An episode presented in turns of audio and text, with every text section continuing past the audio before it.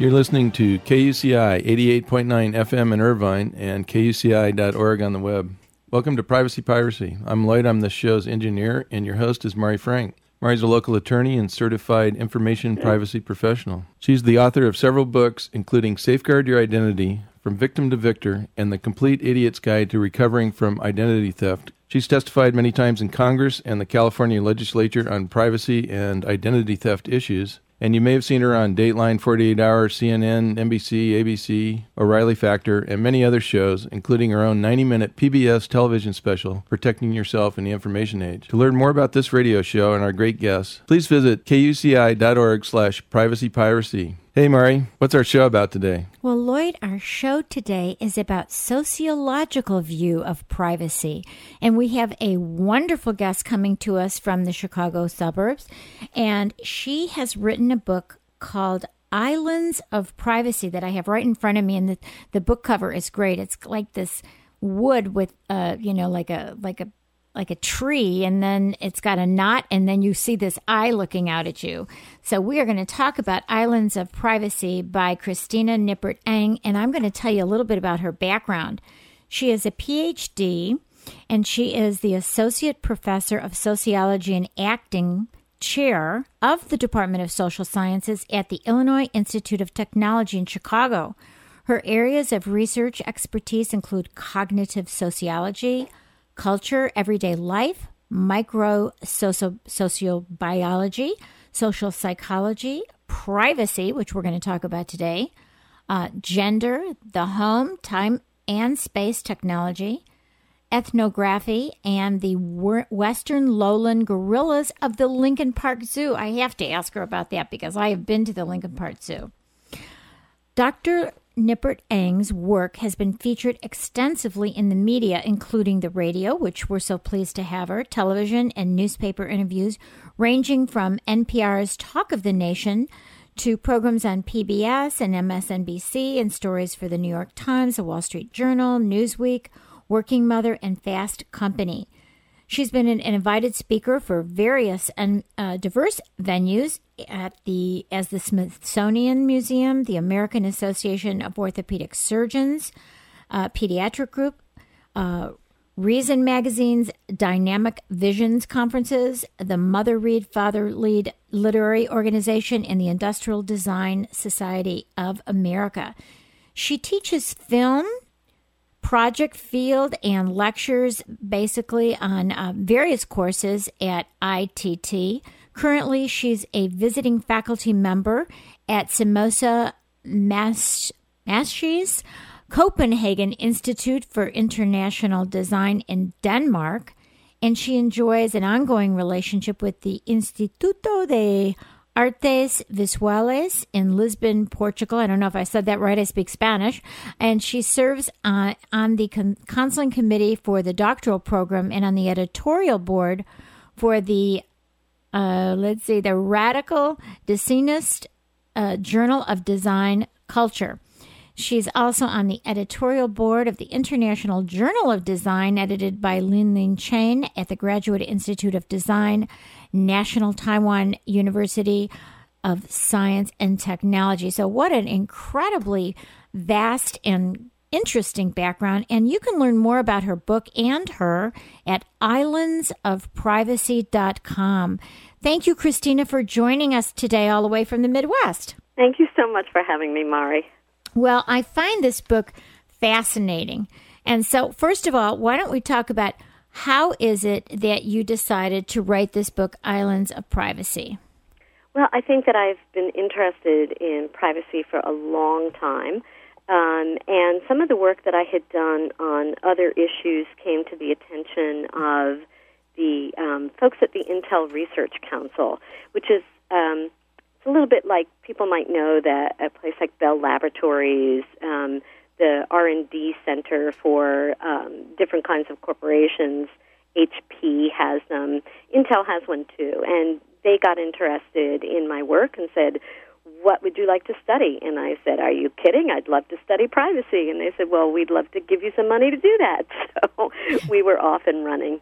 Well, that is fascinating. You know, I noticed in this book you got people to answer a lot of questions that were very private and they revealed very private information. You know, everything from about, and I'm not going to tell too much, but about you know, masturbating when they were young to having a, a tampon get stuck inside them. I mean, this is just people talking, and I, I don't want to tell, but it's it is very fascinating. It might be, get people excited at least to uh, sex sells.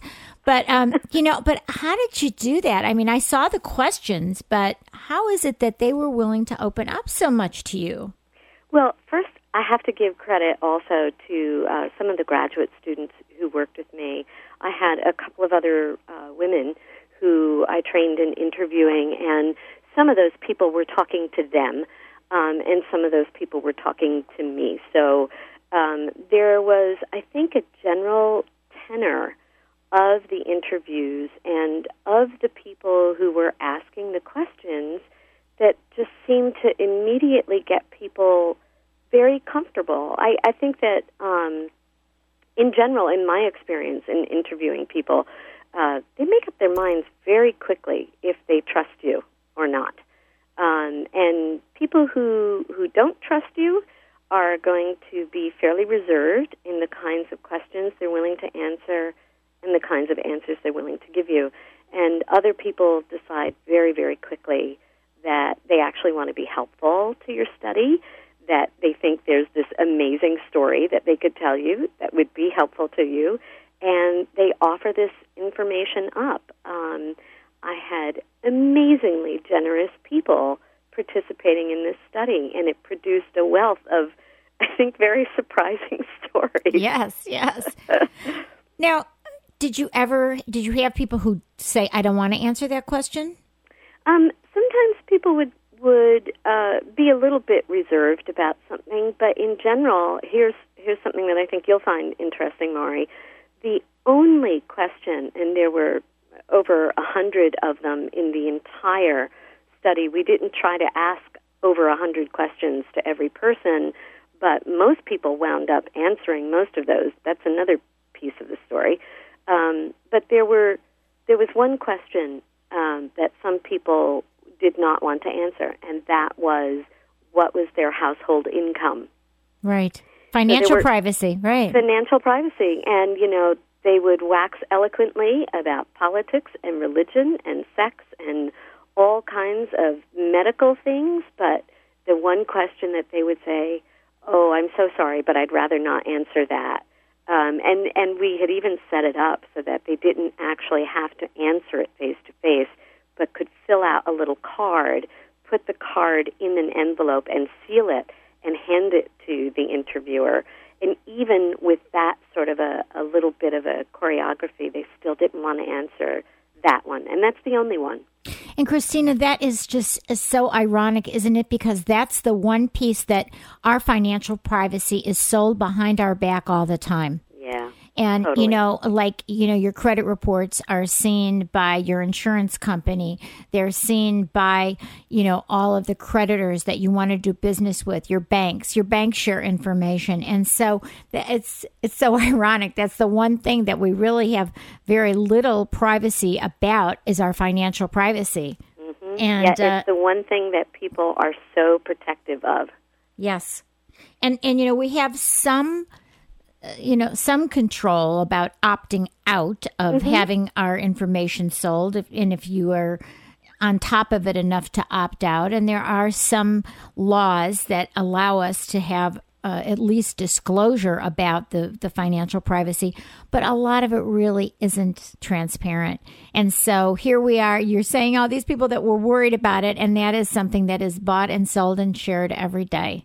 The time. All the even time. Realize, it might not even be until you go to refinance your house that you find out somebody else even has been fooling around in your finances and you've now been a victim of identity theft too right exactly exactly and and that is you know so in, talk about a privacy invasion that i deal with all the people with that yeah. but that that is fascinating now uh, when before you did this study um, did you tell them like we will not share your name what were some of the uh, you know, kind of like admonitions that you tell them ahead of time, like you absolutely won't be identified, your name won't be identified, or what kinds of things did you tell them? Right, all of those things, which, um, you know, if you're an academic and you have a grant to study something, we all must be reviewed and approved by um, institutional review boards who are looking to make sure that we're conducting our research in an ethical way that's going to protect um, uh, the identities of our um, informants as well as the things that they tell us themselves. So all of those things are, I think, routinely um, uh, you routinely have to address those if you do the kind of research that I do. Um, but some of the other ways that I go about trying to do this, particularly as a writer um, and protecting people's identity, I find what I have to keep in mind is the people who know them well.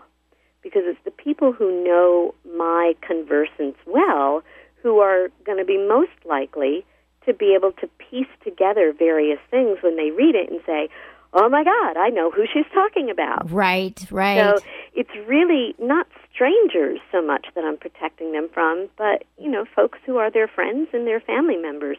So one thing that I, I did throughout the study was every question was not directly about how do you feel or what happened to you. I would phrase it as, do you know something that happened to someone? Right. It could be somebody else, it could be yourself. So my interest was in the stories more than who it was precisely that these things might have happened to.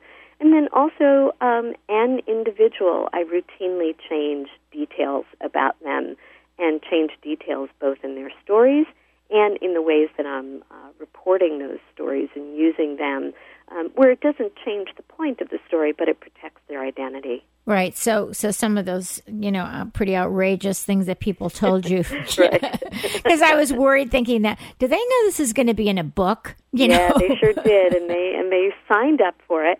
But you know, I, I, and you know this too, Mari, is that we often in principle agree to things and we think that we understand what we're getting into and it's only as it goes on that we really start to understand right and only when you've finished the interview or finished filling out the application or whatever it is and you go holy cow did i really just share that with that person right and at that point you're really at the mercy of whoever has that information and their goodwill and their uh, desire to look out for you. So right, right. I like to think that we had a lot of goodwill and a lot of desire to look out for people on this.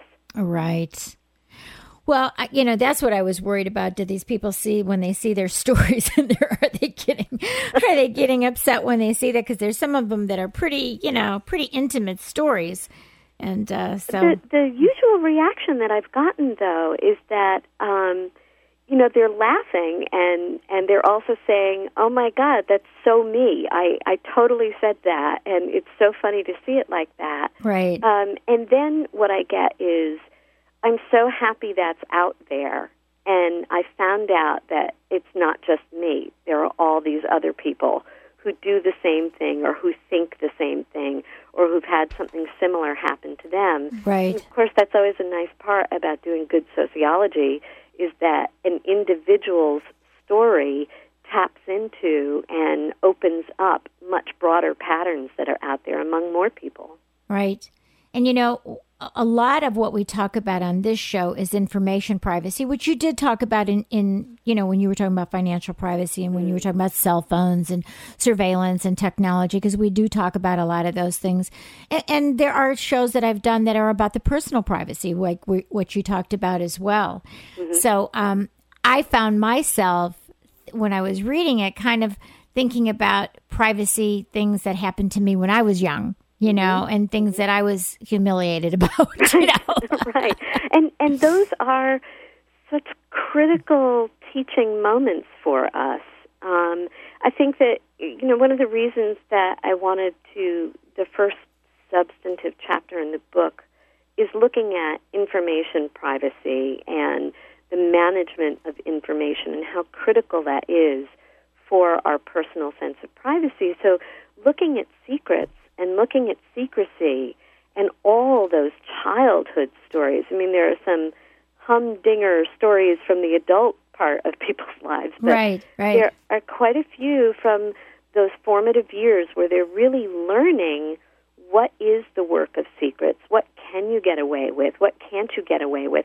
What happens to you if you know something that might be absurd when you're 30 years old, but when you're seven or eight, if this got out, um, devastating. Yeah, it's devastating. So you you you learn in in the school of hard knocks about how to manage information at least at a face to face level. You know, the electronic side of things is very different right now, but it builds off of those models that we learned starting from the moment that, you know, we were probably 2 or 3 years old and we wanted to have our first secret from somebody. Um, that's what I, I very much wanted to do with this book was to say, okay, we all know this stuff. We all manage privacy every day, let's look at the most fundamental ways in which we do privacy. And then, you know, later we'll put the twist on it about electronic privacy and all of that stuff. But what what are those lessons that we get from such a young age that that carry on with us for the rest of our lives? Yeah, that reminded me, you know, I, I thought a fun thing would uh, would be I went back to Chicago to where all my family lives, and we had like a family reunion when my son got his MBA from the University of Chicago. Mm-hmm. And uh, so we had a party. And at the party, I had friends and I had cousins, and I brought my recorder with me. And I was interviewing people the, the man on the street, so to speak, which is kind of like what you did as a mm-hmm, sociologist right. rather than the experts that I'm always talking with. And I just had this recorder and I went up to each person and I said, What does privacy mean to you? Wow. Just to see what they would say. I mean, mm-hmm. a lot of them were relatives, but a lot of them were friends. And the the funniest one I got was my nephew, who was like I think ten or eleven when I did that. And um, I said, "What does privacy mean to you?" And and we we had it on the radio, and he says, it means that no one goes in my backpack. Very cool. Wasn't that cute? I thought that was so great. I said, "Oh, you are so brilliant, Kirk. I just love it." Very you know, nice. Yeah, and and he it was very very cute because each person said something really different. And it was it was unique.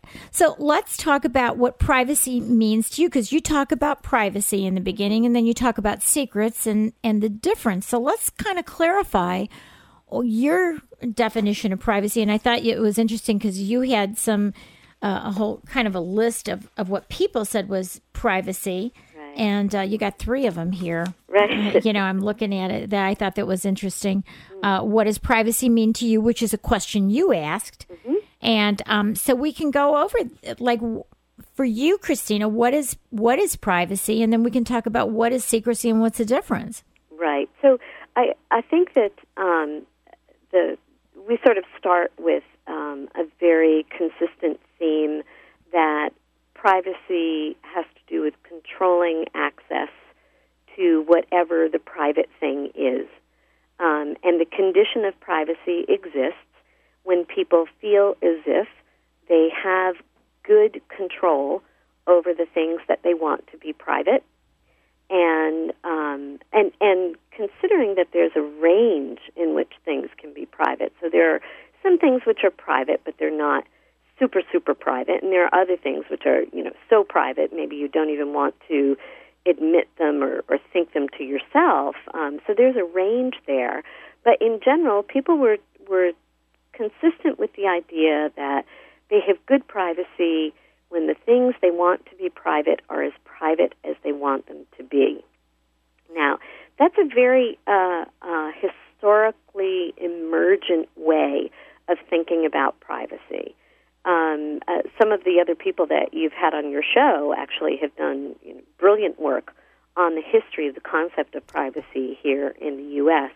And in that sort of warm up question that I had for uh, the people in the study, what does privacy mean to you? You can see these historical layers of how we think about privacy. Um, and so, in that first and most popular layer, it's really about controlling access to a thing, to a time, a space, a part of your body, an idea, whatever the object is, it's about controlling access to it. And, and deciding who gets what access. Exactly. And, yeah. and this is done on a very, very per person, per situation basis. This is a highly situational, highly contextual decision. Um, and so you can see people doing the work of privacy dozens, if not a hundred times a day, because every single time that there's something that they think of as private, they have to make a decision if it's challenged, um, or or you know if they're going to manage it in some kind of way. They must make a decision about okay, I'll let this person know that about me, but nobody else. Right. Or I'll let this person now because I'm in the doctor's office and I'm sick and I think it might be related to this thing that I did last week, but I'm not going to let anybody else know about Right. that. Um, it could be because it's my spouse, it's my boyfriend, it's my best friend, whoever. Um, and so you see this this uh, constant, constant decision making process of who's allowed access to whatever this thing is and how much access and for what purpose. and then the the privacy invasion is when or the privacy uh, intrusion whatever you want to call it is when when you think you've made that decision and you've done everything you can like the woman in the beginning of the book she thought she did everything possible to have that privacy that that place to be alone when her little daughter jumps out from under the bed at a, at an inopportune time.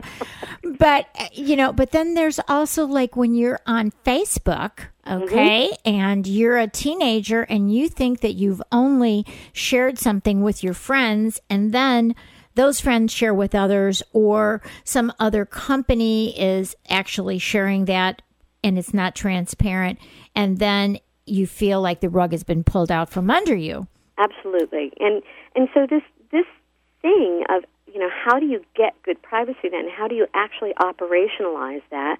Well, you've got all of these decisions that you're making, and those decisions are about selectively concealing and selectively disclosing, or or selectively revealing, um, granting access in some way on a very very selective basis, and so that's how we feel like that's the that's the model that we grow up thinking yep that's how i get privacy. I am my own privacy manager and i selectively go about giving access denying access in various kinds of ways and that's how i have good privacy. And you do that and in good faith you think everything's fine and then all of a sudden whoop you find out that somebody you never meant to see that or hear that or touch that or know that or whatever it is now has access to that. And that's where the violation comes in. And and sometimes it can be I, towards the end of the book I, I use the example of um, you know let's say you've got a new boyfriend and you call up your girlfriend and you're talking on the phone to your girlfriend and you're telling her all about your new boyfriend and everything's great and this goes on for a couple of weeks you're in touch and you're chatting and then all of a sudden you find out that your girlfriend let's call her Linda Tripp was recording those conversations that you had with her where you thought only your new boyfriend, your girlfriend, and you were the only three people who knew anything about this new boyfriend and everything you were doing with him. Well, she was not only recording that, but she handed those recordings over. And the next thing you know, you've got a subpoena, you've got people going through your closet, through your computer, through. This is the definition of a violation of your privacy because, you know, here you were operating in a universe where you thought this stuff was private for weeks and weeks and weeks. You knew it was private, and whammo, you find out it was anything but. Yes. And, you know, with technology now, it is making your ability to control that privacy and, and who has access to that information about you, your ability is so depleted. You know, we just had in the newspaper just recently, it, I just was reading it about this superintendent from Beverly Hills, okay? Uh, he was a superintendent of schools in Beverly Hills. And um, apparently, he had a woman working there, and um, she was earning a lot of money, and they had a nice relationship. So then he became superintendent of Newport Mesa School District down here in Orange County, where I live. He was using his his email account from the school district, and they found all of his emails with this woman All right? Mm-hmm. And they were having all this big relationship and and she was getting bonuses for for things that were not part of the school district. and and they had in the paper their their conversation I mean, about it was it was very suggestive. A lot of things were extremely suggestive, and then um, he had her mother had died, and she wanted some time off, and she wrote him an email, and he goes, "I guess," you know, kind of like really nasty, and then she was really mad. And then, like two days later, she got a twenty thousand dollar bonus. This was her her his way to make it up to her. So, I mean, talk about. I was thinking to myself, you're using email that's an account that belongs to the school district. You don't have an expectation of privacy. And that's what people think they do when they're using their text messages or they're using their emails. They think they Correct. have this expectation that it's private. And we're finding that there is no privacy in this There- technology. not. There is not. So their intent, their understanding, their framing of the situation is one thing, and the reality of it, because it's electronic communication, is entirely different. And you know, just as you were describing, you can't see me. I'm sitting here in my in, in, at my desk here, and I'm shaking my head back and forth. you know, what were they thinking? I But, know, I you know, especially right now, educated there- people. there are- yeah, there are a couple of, of uh, attorneys here in Chicago who I've talked to who, you know, it's a field day for e-discovery because not only can you get all of this stuff because nobody was thinking ahead and realizing how discoverable all of this is. You know, it doesn't take a Brett Favre to do this. You can have very highly paid professionals who don't seem to clue in to how easy it is to trace and share all of this stuff. And then, of course, juries love it. You know, Yes, just yes. as anybody reading the newspaper would be Yes, we're- gobbling that up. right. Part of, of our species, we're, you know, very gossip interested, um, particularly about the kind of stuff that people say to each other under those circumstances. Right, right. And, you know, the the best advice, in fact, one of those attorneys, his best advice to everybody is you never write anything in an email that you would not put on your practice's letterhead. right, right. You know, that's about the only way to and and for goodness sake, don't ever write anything when you're angry and send it off to Right. anybody. But I would go beyond that. I would even say, you know, don't write anything and send it off when you're in any kind of an altered state. You know, Yes. whether it's because you're gaga in love with someone or you had too much to drink or you're angry or anything else, you better at least sit on that before you send it out because it's all discoverable. And and the interesting thing, Mari, is that I think the kids who are growing up with Facebook, with all kinds of social media, with um, electronic communications in ways that my generation did not have, they are learning that lesson so much faster and at such a younger age. Um, we keep going on blundering around and, and getting caught in our own mistakes, just like you were describing. And they have to learn those things really early these days. And you know, I, I did another show this year. Well, actually, it was at the end of uh, 2010, rather. And I did this show where I interviewed five different teenagers across the country. There was one from Chicago area, one from Boston, um, one from Iowa, and then I think there were two from Cali- one from Southern California, one from Northern California. And uh, I asked them how they use Facebook and what the concerns were and what the dangers. And the only thing that they got that they really understood was you don't talk to strangers. Mm-hmm. And then I asked this one kid who was just adorable. I said, "Well, how many friends do you have on Facebook?" He has 600. I said, "But you don't talk to strangers." "No, I don't talk to strangers." I said, "How many of those people do you know face to face that you've actually met them in person, you know who they are?" You know, then you kind of go, "Oh, you know." Yeah. So again, I think it's this lack of transparency, this this desire, and you know this better than I do, the, the desire to connect Yep. and the and the desire to trust and to get involved and to to to be a part of this group and and then not I, I just think that there's something really missing in terms of how we're educating people because this technology is far beyond what we ever thought was going to really happen to privacy. Yeah, and and in interesting ways too, because sometimes it's that the technology hasn't gone far enough. And what I mean by that is Facebook is a perfect example of this. That it, you know, you tell certain things to certain friends and not to others. You have different circles of friends. You have friends at work. You have friends at home. You have friends who you go to school with. You have friends who you know you see every year at summer camp. You have friends who you live next door to. They're all different circles of friends, and Facebook doesn't allow you to do that. Someone is either a friend or they're not. So Right. every single post that you put on Facebook is available to people no matter how many degrees of friendship they are away from you. A friend is a friend is a friend. And it, you know, it's a very very performative venue.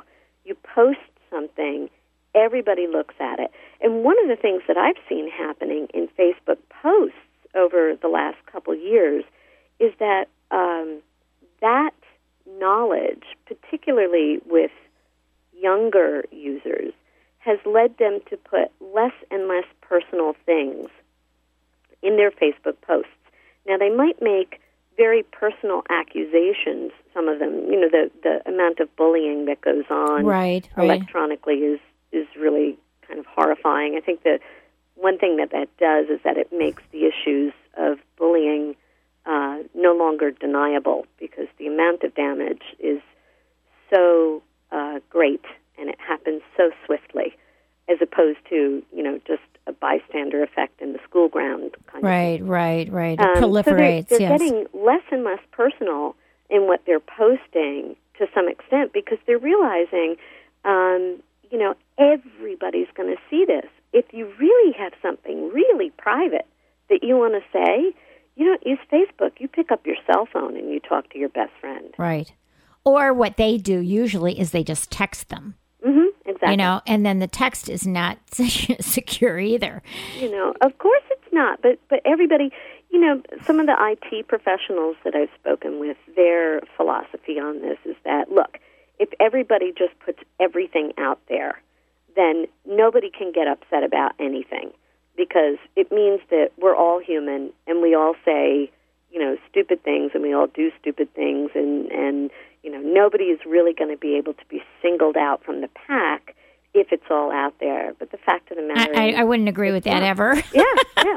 I would And never agree and with it's that. not all out there. People, Right. some people are extremely careful about it, and other people who, you know, maybe haven't gotten bit in the butt yet, Right, right. haven't learned to be careful about it. So And I think what you brought up, Christena, a few minutes ago is so important because maybe these young kids are not saying anything about themselves, but maybe a best friend who is no longer a best friend because you started dating that friend's boyfriend, mm-hmm. maybe they will reveal those confidences or those secrets and embarrass you.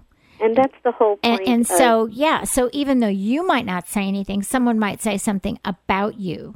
Right. So we need to learn to think of the secret that you whisper to somebody on the playground or who you pass a note to in the classroom or in any other situation that that secret is just the same as anything that you put in a text message or in any other electronic form and if it gets in the wrong hands somebody who hates you somebody who wants to move up the social ladder at your expense, whatever it happens to be, that now becomes material that they can use against you. Yes. At the same time that we understand that secrets are the currency of relationships, that if we don't share intimate things with other people, we can't become intimate with them. That's how we develop a closeness with other people is by sharing that stuff. But we do it very, very carefully face to face. And I don't know that at least my generation hasn't figured out that you need to have the same care if you're doing it electronically. Yes. We're speaking with a wonderful professor, a great privacy expert, Christena Nippert Eng. She is a PhD and she is an associate professor of sociology and acting chair of the Department of Social Sciences at the Illinois Institute of Technology in Chicago. and she has a wonderful new book out that we've been talking about. It's called Islands of Privacy. It's really pretty fascinating, great stories. And then at the end, she also has the questions that she asks. And then I thought what was really funny that you had, Christine, uh, Christena, is you had at the very end, like, kind of like ways that you can protect your privacy and ways that you would reveal your privacy, kind of that list that I thought was kind of interesting. But before we go on, I have to ask you about the gorillas. I've been wanting to do that. I wrote myself a note. Ask about the gorillas and what you're doing with the Western lowland gorillas of the Lincoln Park Zoo because uh, I am well, thrilled with gorillas. I, I love them all dearly. I have to say that I started um, in the very late 90s. I started uh, teaching a course in behavioral observation. So it's really a course to teach people how to be better at looking and at being able to figure out what's going on just by looking.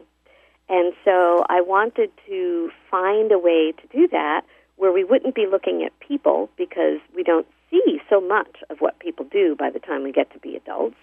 Um, and so I decided, oh, let's get going. And we went to the Shedd Aquarium. I'll bet you've been there too. Yes, I have. Yeah, and we started with fish there and eventually wound up over at the Lincoln Park Zoo.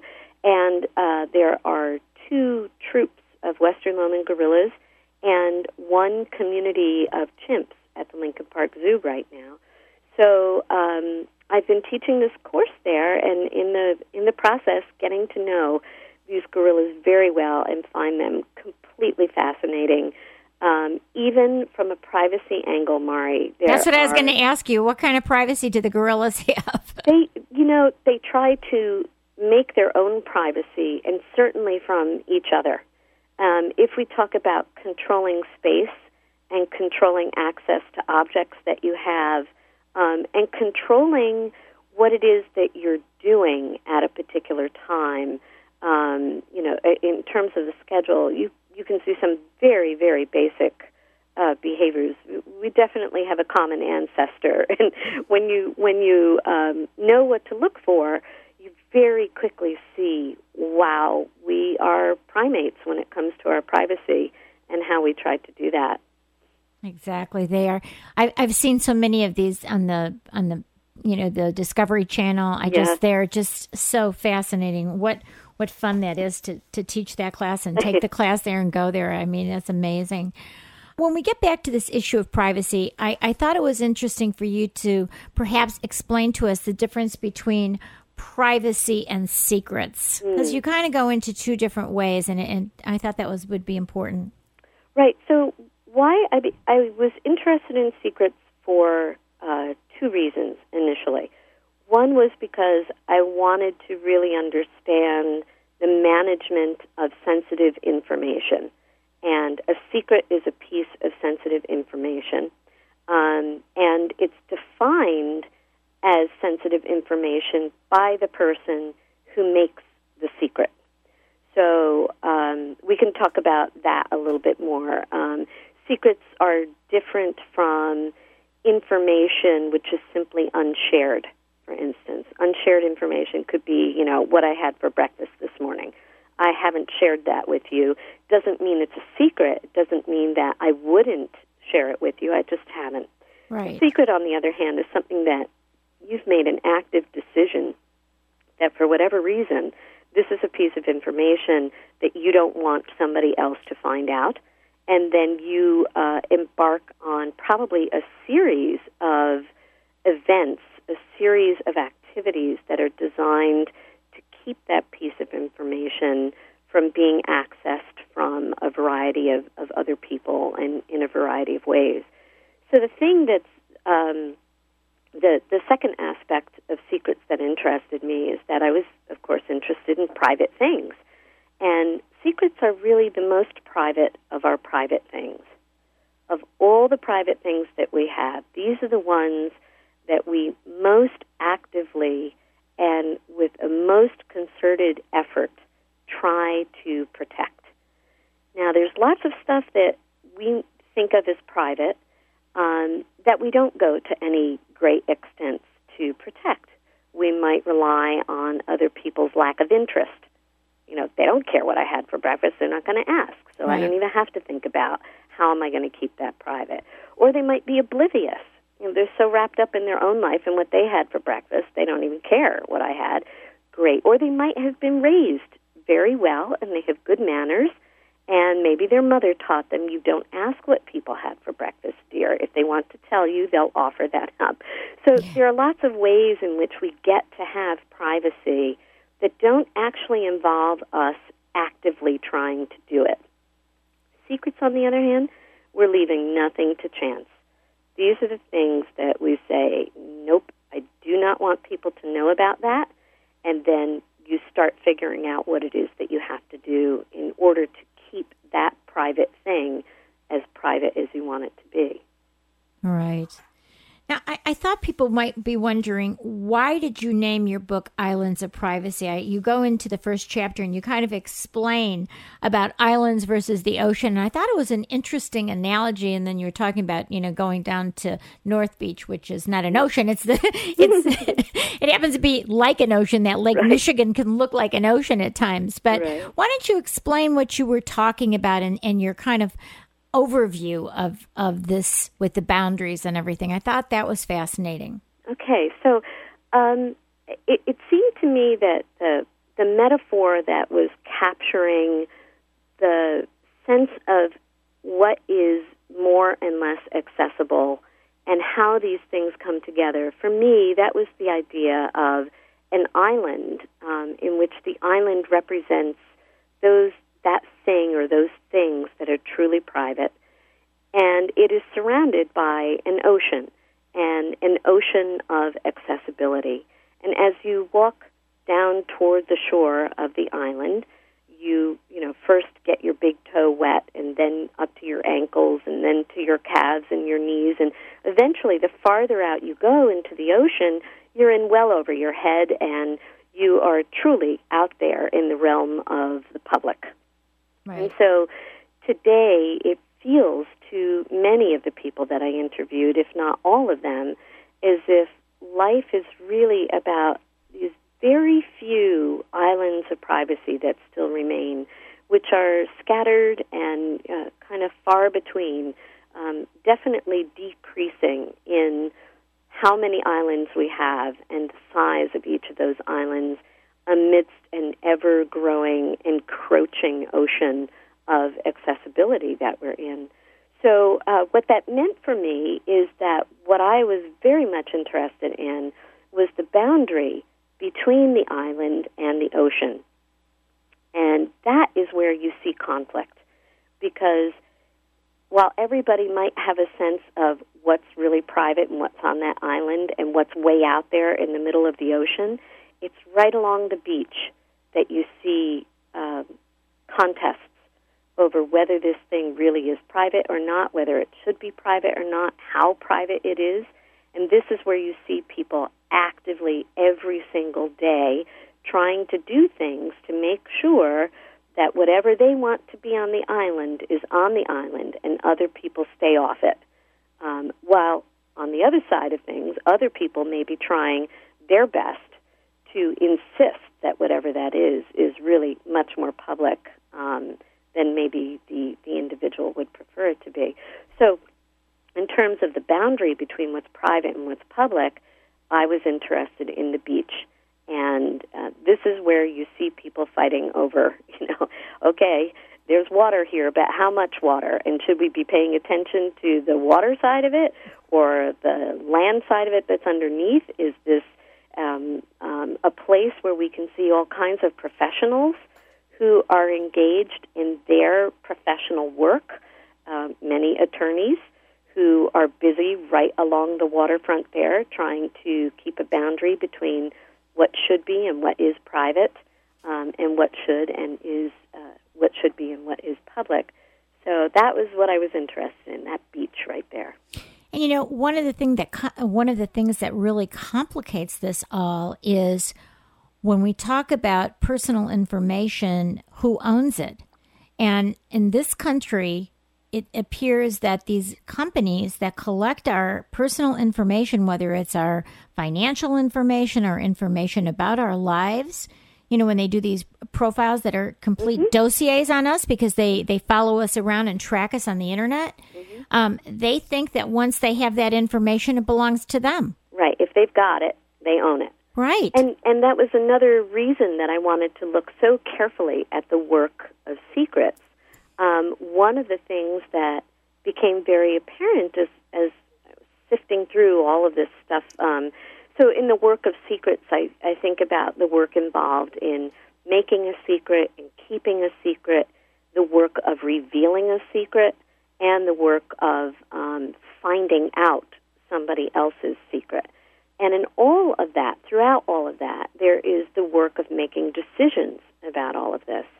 And one of the most important factors, probably the first, the, the, the first point of entry in deciding what to do about a secret, is this question of who owns the secret, who owns that information. And for the people that I spoke with, when it came to secrets, if they felt that they owned that secret, that is, they gave birth to the secret, and it was theirs and theirs only to decide what was going to happen next with it, right. that was the most important thing in them figuring out what they were going to do about it next. If they did not feel as if they owned the secret, that they had no moral claim to it, or that they only had a, a joint moral claim to it, then morally speaking, they didn't have a right to decide what to do with that secret next. You know, in order to to plow, uh, you know, a, a quarter of a million secrets into the WikiLeaks site, you have to actually feel like you have ownership over those secrets. Right. If you don't feel like you have ownership over it under this model, then you would never do that because you're, everything that you've been raised to think from the time that you were a child says that is not yours to do anything with. You can't touch it. So you you get this very very clear sense that among normal people living everyday lives, ownership over information is incredibly important to them in terms of what's allowed to be done next with that information. And that's such a disconnect with the way our totally. our society is dealing with it, unlike the European Union, where Correct. your personal information belongs to you. Totally. So when you think about, for example, healthcare privacy. For me, for example, something that just recently happened to me, I had an accident and I had um, broken some bones and Yikes and I had to have some surgery. And long story short, I wanted copies of my medical records. Mm-hmm. Um, and so I was getting them from not my own insurance carrier, but for the insurance carrier for the, the doctor that messed up on me after I had the surgery. So um, I I asked that the medical records be sent to me, and she said to me, "Do you want them emailed to you?" And I said, yeah, I would like them emailed to me because I'll get them quicker, but only if you encrypt them and then call me with the password. Right. Because that's how I send everything. Right. See, I don't have problems with emails because I don't put anything confidential in it. I put attachments that I encrypt. And mm-hmm. so my clients have learned that. They know what their own unique password is. And that's how I do it. So I said, I would really prefer to get it electronically. I said, and she said, Well, I don't know how to do it, but our IT department does. And I said, Okay, great. So that afternoon, I got them unencrypted. Yeah, yeah, yeah. Uh, so when we talk about healthcare privacy, does does my do my medical records are those going to be considered private enough that they belong to me? Okay, I mean that's what we're saying that everybody considers healthcare and, and health privacy really their own stuff, right? Mm-hmm. Mm-hmm. And look at what's happening with technology and well, and what we what I worry about with is these electronical electronic medical records that are going to be transferred all over the heck place. You know. Well, I, this is going to be very cold comfort, but um, you know, the the concern over privacy with electronic medical records. Privacy in medical records is not new to the electronic era, and um, I was involved in a study where we were looking into um, this very issue.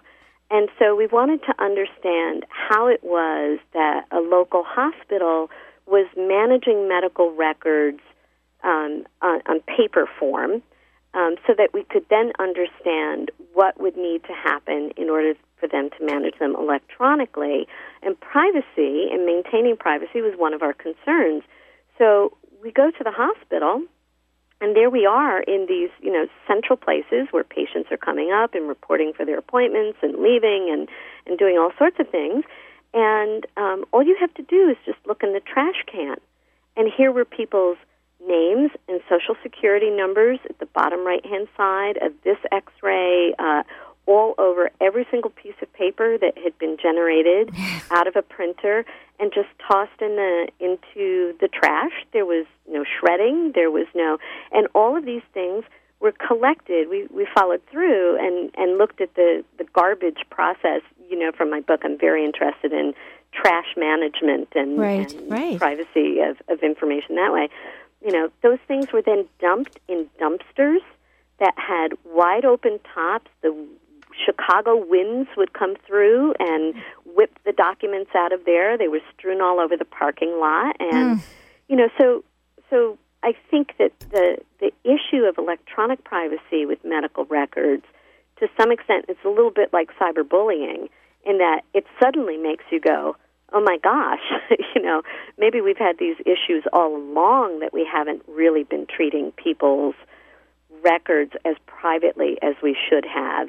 And now this is really pushing the issue. And Right, right. Because it. now it can be transferred and shared and hacked, you know, in so many more ways. It's With it's like the click of a exposure is single so button, you Yeah. can forward this stuff all over the place. yeah. So the exposure is myriad places. So Right. it's crazy. And and that's the counter, right? Because what what people are doing every day to get privacy is this selective concealment and disclosure, and the violation is the exposure.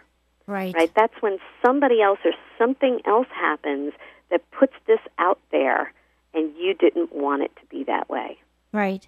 And you know what's funny for me is that people did not really get the idea or the issue of the lack of privacy in so many ways. I mean, they, they kind of poo poo it until they become a victim of identity theft. You know, privacy is the overall umbrella, and identity theft is really the fallout when there is Right. no privacy. Right. And so that's why you've seen so much in the news about identity theft. And that's that really drove us to get a lot of the privacy legislation that we've gotten in California and at the federal level. Yeah. Is because when people experience the the total you know uh, invasion of one's life or cloning of one's life because of this that's when people say oh my goodness well gee maybe we should pay attention to privacy. And the thing about I, identity theft and and um, you know a whole category of privacy violations like that, I was very interested in how it is that some people are victims of identity theft, and you know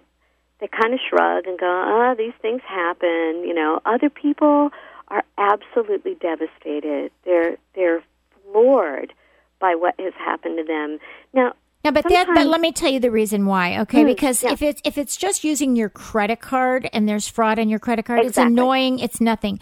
But when you have something like what I have people call me, they usually call me if they buy my book and they they've used the letters and everything's cool, they don't call me.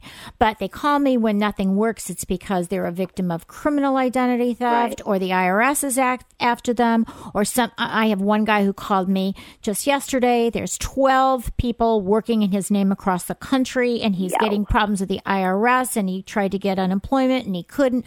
So it depends to how it's it if it's more than just a credit card or a debit card. I mean debit card is a far worse, but depending on how it's used or financial privacy can be not too bad if it's just credit. But healthcare privacy, if you have a whole, uh, someone has gotten healthcare in your name, and, and you know, it's like your blood type is now considered a different blood type. Yeah, You and know- and that you have some kind of pre-existing conditions that Right. belong to this other person Right. who is pretending to be you so that they could get your your health benefits. I think that the thing about these violations in general is that right you have the practical side of this which is exactly uh, uh, you know this huge range of you know what you can shrug off and what becomes completely debilitating in terms of getting on with your life Right. but there's also this emotional symbolic side right. of having your privacy violated. And that emotional or symbolic side boils down to the way that we really think about privacy in the States, which is that, you know, any citizen has a right to it. And for somebody else to invade your privacy and to do so in one of these much more debilitating kinds of ways is a very symbolic statement that somehow their their right to do that matters more than your right to not have it done to you. Right. And that somehow the um, um, the the idea that a good citizen is entitled to good privacy gets pulled out right out from underneath you. And and when you have institutions that are not responding and are not being helpful, when you have, you know, an endless line of things going wrong, wrong, wrong because of this criminal act that this other person did, and you can't somehow get on top of it. There's a, a, a very long story about identity theft um, in my book in the in the chapter on what we carry in our wallets and purses right. and how we use that. And um, this is one of those stories. I mean, this woman was was just driven into the deepest depression. She was told to declare bankruptcy. She lost her job. She lost her credit rating. She lost everything because of this case of identity theft.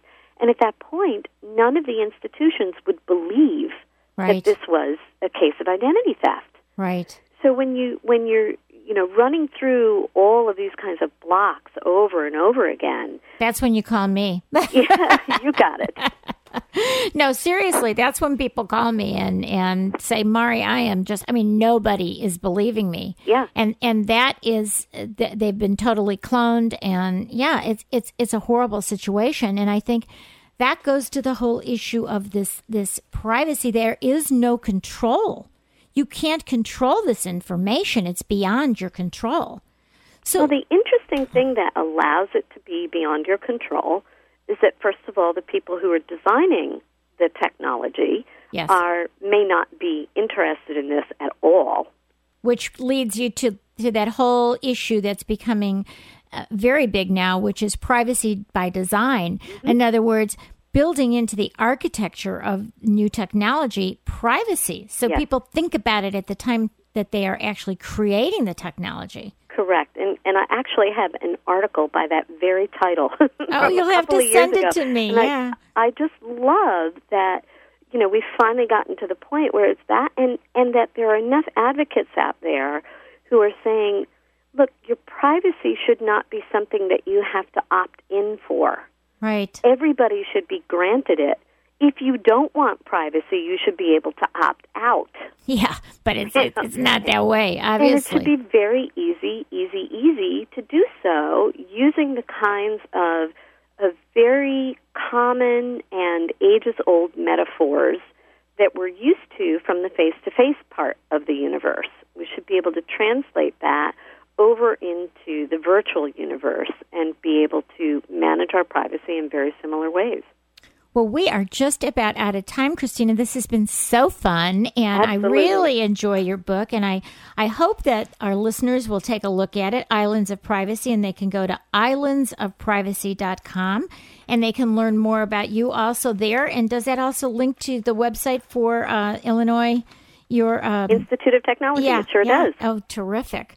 Well, I want to thank you so much for joining us. You've been a terrific guest, and uh, you're from my hometown, so that's even more fun. So we will keep in touch and have you back again. Send me that article on the privacy by design or the you know the architecture, Sure. and I would love that. And so we will we we will have people go to islandsofprivacy.com by Christena Nippert Eng. Thank you, Christena. Thank you so much. Have a wonderful day. You too. Okay, You've been listening to KUCI 88.9 FM in Irvine and KUCI.org on the net. I'm Mari Frank. Join us every Monday morning from 8 to 9 a.m. right here.